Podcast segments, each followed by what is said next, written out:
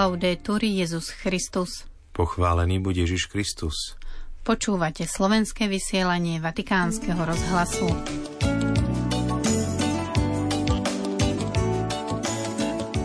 Žijete vášeň pre šport ako skúsenosť evangelizácie, pozbudil dnes pápež vatikánskych športovcov. Svetý otec sa dnes v bazilike svätého Jána v Lateráne stretol s kňazmi rímskej diecézy. Vyšlo posolstvo pápeža Františka k 32. Svetovému dňu chorých. Treba dodržiavať pravidlá humanitárneho práva, uviedol kardinál Parolin o prípade masakrov v Gaze a na Ukrajine. Prinášame deviatú časť cyklu o biblických postavách, ktorej sestra Anna Mátiková pokračuje v zamyslení o postave Evy. V sobotu 13. januára, v deň liturgickej spomienky svätého Hilára, biskupa a učiteľa cirkvy, vás z Ríma zdravia Miroslava Holubíková a otec Martin Jarábek.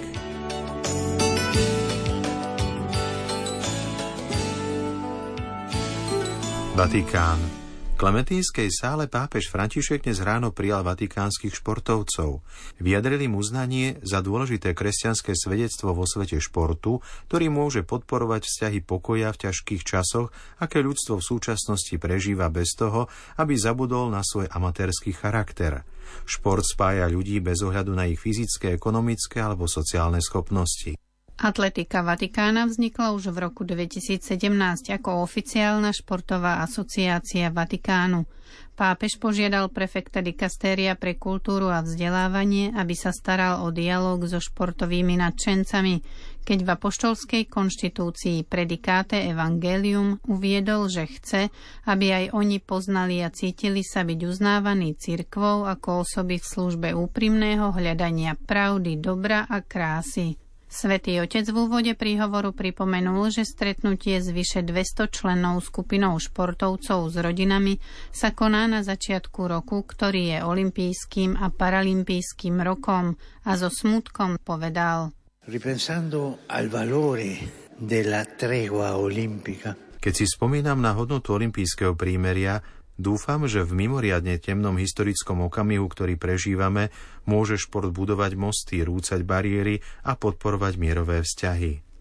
Športovcom svätý Otec pripomenul dôležitosť kresťanského svedectva, keď povedal – Vyjadrujem radosť prítomnosti Atletika Vatikána na uliciach, dráhach a ihriskách a z vášho kresťanského svedectva vo veľkom svete športu, ktorý dnes predstavuje najrozšírenejší kultúrny prejav za predpokladu, že si vždy zachováte amatérsky charakter, ktorý stráži šport. Pápež zvlášť ocenil blízkosť, ktorú športovci prežívajú a dosvedčujú, keď dodal – Neoddeliteľnou súčasťou vášho poslania je byť na blízku k tým najkrehkejším. Je to kľúčové slovo. Mám na mysli iniciatívy s mladými ľuďmi s telesným alebo mentálnym postihnutím, s väzňami a zadržanými, migrantami, najchudobnejšími rodinami. A je pekné, že sa na týchto stretnutiach zúčastňujú všetci rovnako dôstojne, vrátane olympijských a paralympijských výťazov, diplomatov a členov kúrie. Univerzálna reč športu nás učí hodnote bratstva. Všetci sme členmi jednej ľudskej rodiny. Nie sme ostrovy. Na ihrisku nezáleží na tom, odkiaľ človek pochádza, z akej kultúry alebo akým jazykom hovorí. Dôležité je odhodlanie a spoločný cieľ. Pápež vyzdvihol šport ako školu života. Učí nás dodržiavať pravidlá, mať disciplínu a vytrvalosť, príjmať víťazstvo s pokorou a prehru s dôstojnosťou. Mladým dáva nádej, lebo s vierou a vytrvalosťou môžeme dosiahnuť ciele, ktoré sme predtým považovali za nemožné. Záverom príhovoru pápež športovcov povzbudil dávať zo seba to najlepšie a aby vnímali šport ako životnú cestu, ktorá pomáha budovať jednotnejšie spoločenstvo a šíriť hodnoty kresťanského života ako vernosť, obetavosť, tímového ducha, oddanosť začlenenie, askézu a vykúpenie. Vatikán. Nie je dobre byť človeku samému. Starostlivosť o chorých prostredníctvom budovania vzťahov. To je názov posolstva svätého Otca k 32. Svetovému dňu chorých, ktorý cirkev oslávi 11. februára, deň liturgickej spomienky Lurdskej Pany Márie. V posolstve pápež zdôrazňuje, že Boh, ktorý je láska, stvoril človeka pre spoločenstvo a vložil do jeho bytosti rozmer vzťahov. Skúsenosť opustenosti a osamelosti nás desí, je bolestná a dokonca neľudská. Uvádza v posolstve pápež František a pripomína, že osamelosť sa prejavuje najviac v časoch krehkosti a neistoty, teda predovšetkým práve nástupom nejakej vážnej choroby, ale tiež v čase vojny. Vojna je najstrašnejšia zo sociálnych chorôb a najkrehkejšie ľudia za ňu platia najvyššiu cenu, zdôrazňuje svätý Otec. Ďalej pápež v posolstve upozorňuje na osamelosť a pocit opustenosti starých a chorých ľudí i v krajinách pokoja a väčších zdrojov, kde vládne kultúra zavrhovania, ktorej takíto ľudia už nie sú považovaní za prvotnú hodnotu, ktorú treba rešpektovať a chrániť, kde starostlivosť o chorých ľudí je obmedzená len na zdravotnícke služby, bez toho, aby boli sprevádzané terapeutickými vzťahmi medzi pacientom a lekárom. Posolstvo svätého otca Františka sa končí výzvou nezabúdať, že chorí, slabí a chudobní sú centrom cirkvy a preto musia byť aj v centre našej ľudskej pozornosti a pastoračnej starostlivosti. Vatikán. Kardinál Parolin sa zúčastil podujatia v Ríme o Svetej stolici a miery. Počas tlačovej konferencie s novinármi citoval známe latinské príslovie Guta cavad lapidem, teda kvapka vyhlbí kameň, aby vyjadril nádej, že pápežové neustále výzvy na prímerie v Gaze a na Ukrajine, kde sa odohráva masaker, ako aj na dodržiavanie medzinárodného humanitárneho práva, budú konečne vypočuté a realizované.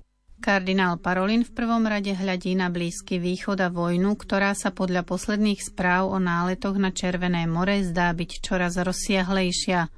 Zdá sa, že hlas pápeža, ktorý ako jeden z mála svetových lídrov neprestajne vyzýva na ukončenie konfliktu, zostáva nevypočutý, konštatuje kardinál. Pápež neustále opakuje svoje výzvy – ak je pravda, že existuje princíp guta káva lapidem, dúfajme, že tieto výzvy budú vypočuté. Sprevádza ich aktivita vyslovene diplomatického charakteru. Pomerne diskrétnym spôsobom chceme dosiahnuť ciele. Predovšetkým ide o prepustenie rukojemníkov, potom o prímerie humanitárnu pomoc a začatie trvalého a definitívneho riešenia palestínskeho problému. Na otázku o obvineniach Medzinárodného súdu v Hágu voči Izraelu z genocídy kardinál zopakoval to, čo podľa jeho slov bolo vždy postojom Svetej stolice uznať právo Izraela na legitímnu obranu, ale podľa kritéria proporcionality, čo znamená zohľadniť civilné obyvateľstvo. Kardinál trvá na tom, že nerešpektovanie humanitárneho práva je veľkým problémom súčasnej vojny. Civilisti sa stali cieľmi. Musíme mať schopnosti znovu objaviť medzinárodné humanitárne právo. Nechýbajú ani myšlienky na Ukrajinu vo svetle nedávnych telefonických rozhovorov s vedúcim kancelárie ukrajinského prezidenta Andriom Jermakom, tiež s kardinálom Mateom Dzupim, ktorý bol v minulom roku osobitným vyslancom pápeža pre misiu dialógu. Kardinál Parolin opätovne zdôrazňuje úlohu Svetej stolice. Vždy sme boli k dispozícii, nenachádzali sme odozvu na druhej strane. Záväzok v súčasnosti spočíva v známej mierovej platforme prezidenta Zelenského, najmä v humanitárnom rozmere. Neexistuje činnosť priamo zameraná na ukončenie vojny, sprostredkovateľská činnosť, ale chceli by sme vytvoriť podmienky vzájomného porozumenia, ktoré by umožnili dospieť k rokovaniam. Kardinál následne odpovedal na otázky týkajúce sa dokumentu Dikastéria pre náuku viery Fiducia Supplicans, ktorý otvára možnosť požehnania párov v neregulárnych situáciách, vrátane párov rovnakého pohlavia. Dokument vyvolal v cirkvi veľký rozruch. Je to dobré alebo zlé? Je to vždy dobré, odpovedá. Dôležitejšie je, aby sme vždy postupovali podľa toho, čo sa nazýva pokrok v kontinuite – Cirkvi vždy dochádzalo k zmenám. Cirkev sa za 2000 rokov posunula vpred. Je otvorená znameniam doby, je pozorná k potrebám, ktoré vznikajú, ale musí byť verná aj evanieliu, musí byť verná tradícii, verná svojmu dedičstvu. Teraz sa už započúvame do 9. časti cyklu Biblické postavy, v ktorej sestra Anna Mátiková z kongregácie Cer svätého Pavla uzatvára tému o Eve. Zatiaľ, čo meno Adam, hoci figuruje tiež ako všeobecné podstatné meno človek, je súčasťou biblického príbehu o stvorení v jeho druhej verzii už o samého začiatku, na meno Eva si musí čitateľ počkať trochu dlhšie a Biblia ho použije iba dvakrát. Adamovú polovičku a pomocníčku označuje písmo vo väčšine prípadov iba slovom žena, iša. Až vo chvíli, keď musia obidvaja muž i žena po svojej neposlušnosti opustiť rajskú záhradu, až vtedy ju Adam nazve menom Eva. Podľa biblického rozprávania Adam nazval menom všetok dobytok, všetko nebeské vtáctvo a všetkú poľnú zver. Ale keď prvýkrát s úžasom uvidel svoju partnerku, sebe rovnú pomoc, menom ju nenazval – výrazom žena, iša, v ktoré v hebrejčine veľmi úzko súvisí so slovom muž, iš, Adam len vyjadril, že sú si obaja rovní a že patria k sebe. Nazývanie menom je v biblickom príbehu o stvorení vyjadrením nadvlády a moci. Keďže teda muž Adam nazýva svoju ženu Evou až po hriechu, znamená to, že až neposlušnosť stvoriteľovi vniesla do ich vzájomného vzťahu napätie a disproporciu a nadvládu. Len hriech priviedol Adama k tomu, že sa k seberovnej žene správal nadradene a povýšene. Presne ako to konštatuje i sám stvoriteľ, keď žene objasňuje dôsledky priestupku. Hoci budeš po mužovi túžiť, on bude vládnuť nad tebou. Avšak i v tomto prípade musí Adam uznať, že bez ženy sa nepohne. K menu Eva, ktoré Adam dáva svojej žene, pripája biblický text vysvetlenie plné nádeje a života. Dostala meno Eva, lebo je matkou všetkých žijúcich. Kým o Adamovom vnútornom svete sa čitateľ biblického príbehu nedozvie takmer nič, v prípade Evy prekvapuje hneď niekoľko pozoruhodných detajlov. Za prvé, biblický príbeh neprezrádza, aké informácie mala Eva o strome poznania dobra a zla, avšak z príbehu nevyplýva, že by rástol priamo uprostred záhrady. Tam, doslovne podľa textu, rástol strom života. Umiestnenie stromu poznania zostáva neupresnené. Z rozhovoru s hadom ale vyplýva, že v ženinom pojatí rastie zakázaný strom priamo uprostred záhrady. Otvára sa preto pred nami otázka, ako je možné, že zo všetkých krásnych stromov sa práve tento zakázaný stal stredobodom ženinej pozornosti. Za druhé, stvoriteľov výslovný zákaz sa týkal iba jedenia ovocia. O dotykoch Boh nič nepovedal. V podaní ženy je ale zákaz o mnoho širší. Údajne sa nesmie ovocia ani dotýkať. Ďalšia otázka preto znie, ako prišla žena k tomuto nepodleženému výkladu. Nakoniec, tretí pohľad do Evinho vnútra sa čitateľovi naskytne pri narodení Kaina.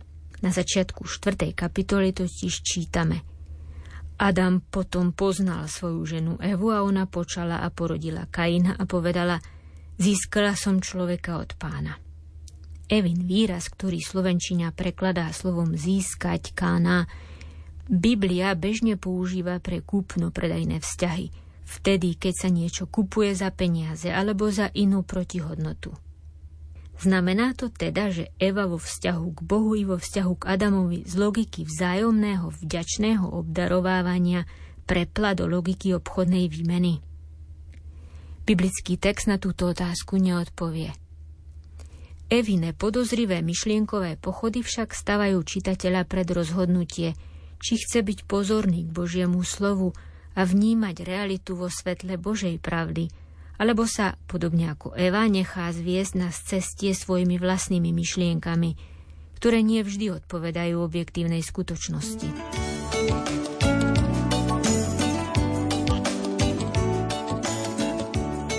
Milí poslucháči, po rubrike sestry Jany Mátikovej sa už s vami lúčime. Do počutia zajtra. Laudetur Jezus Christus.